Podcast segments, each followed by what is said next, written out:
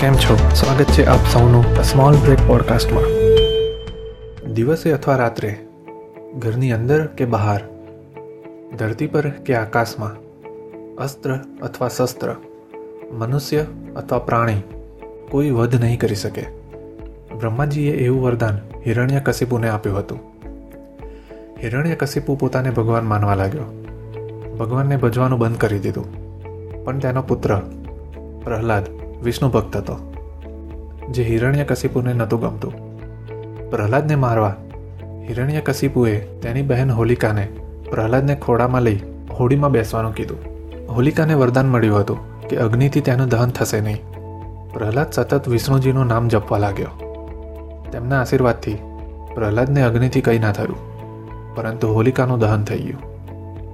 હિરણ્ય કશિપુએ ગુસ્સામાં પ્રહલાદને થાંભલા સાથે બાંધી દીધો અને પૂછ્યું ક્યાં છે તારા ભગવાન?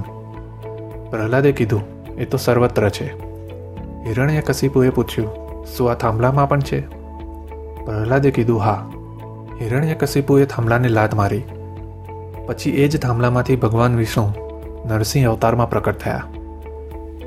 નરસિંહે મતલબ નહીં મનુષ્ય કે નહીં પ્રાણી હિરણ્ય કશિપુને પોતાના ખોડામાં બેસાડી. મતલબ કે નહીં ધરતી, નહીં આકાશ. ઘરના દરવાજા આગળ બેસી. મતલબ નહીં ઘરની અંદર કે નહીં બહાર. સાંજના સમયે, નહીં દિવસ, નહીં રાત.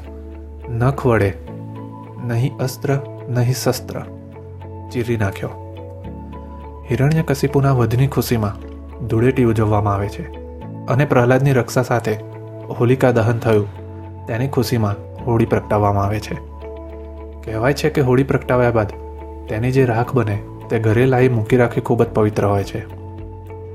અત્યાર માટે આટલું જ. મળીશું નેક્સ્ટ એપિસોડમાં